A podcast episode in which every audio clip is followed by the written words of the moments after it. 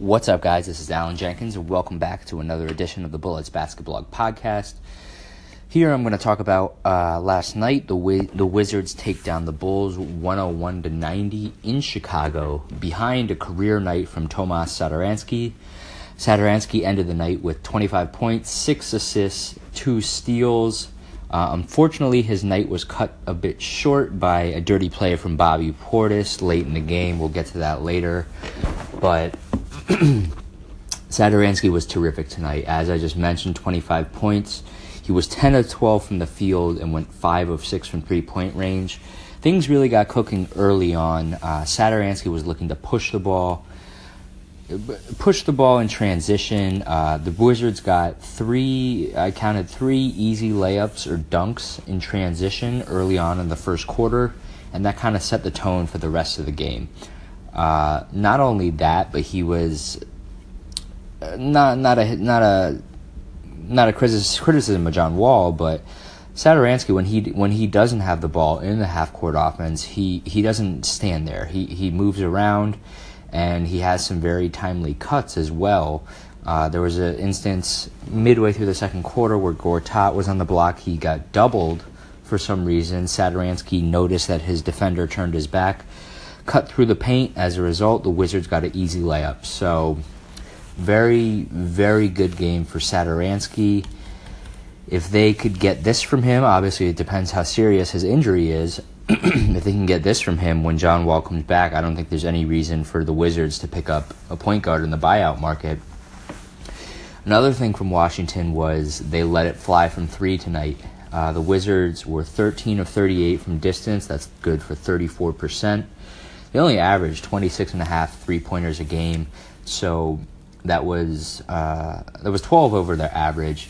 Now, I don't know if this is because Markieff Morris was out.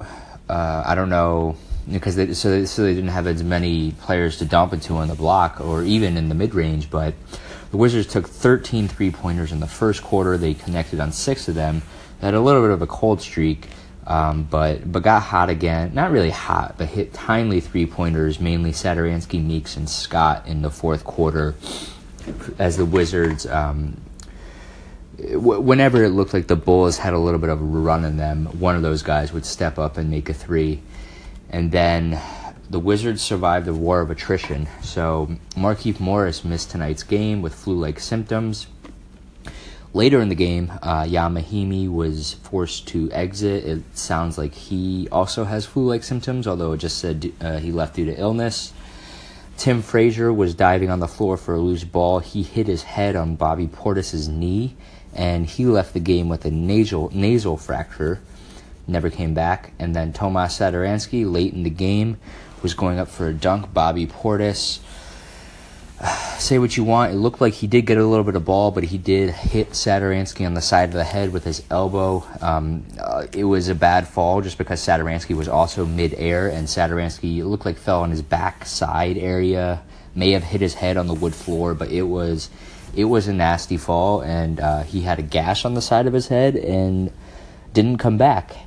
And that's kind of where things you know the Wizards obviously they've there's been some drama over the past couple of weeks, but a dirty foul on one of their players, and after that play, no one really got in Port- no one got in Portis's face. If you see Gortat's kind of in shock, Porter's in shock. He runs to Satoransky, but Oubre and Beal just kind of stand there. They don't really it's it, it, it makes you think where where exactly this team's head head is at. Just because if Wall or Beal went up for that dunk and had a nasty fall, you knew that there would be a confrontation with Portis. But because, I don't want to say just because this is Satoransky that confrontation didn't occur, but you have to. There has to be an enforcer, and uh, you know obviously Markieff Morris wasn't wasn't playing tonight. Jason Smith uh, did play tonight, but he was on the bench, so he couldn't do anything. But uh, I just would have liked to see somebody at least get in Portis' face and have a few choice words for him. Uh, as a result, Portis did get ejected.